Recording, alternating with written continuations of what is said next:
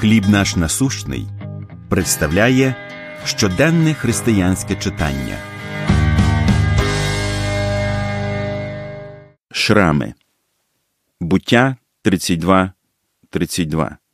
І засвітило йому сонце, коли він перейшов Пенуїл, і він кульгав на своє стегно.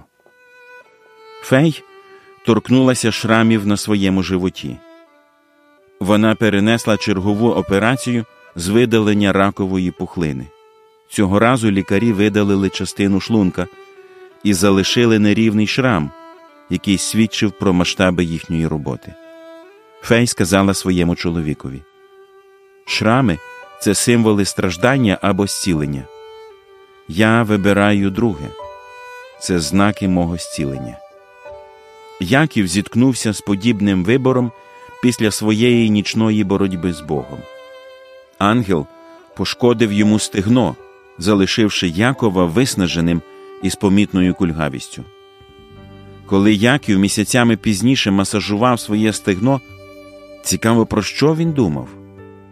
Чи був він сповнений жалю через свій багаторічний обман, який призвів до цього доленосного поєдинку? Божий посланець намагався добитися від нього правди, відмовляючись благословити його, допоки Яків не визнає, ким він є насправді. Він зізнався, що був Яковом тим, хто тримається за п'яту. Він обманював свого брата Ісава і тестя Лавана, аби отримати перевагу. Божий борець сказав, що новим ім'ям Якова буде Ізраїль, бо ти боровся з Богом та з людьми і подужав. Кульгавість Якова символізувала смерть його старого життя в обмані і початок нового життя з Богом, кінець Якова і початок Ізраїля.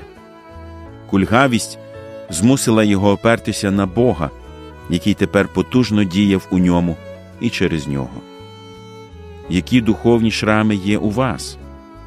Як вони можуть символізувати кінець чогось поганого і початок чогось нового? Помолимось. Небесний Отче, моя кульгавість це знак Твоєї любові. Амінь. Матеріал надано служінням хліб наш насущний.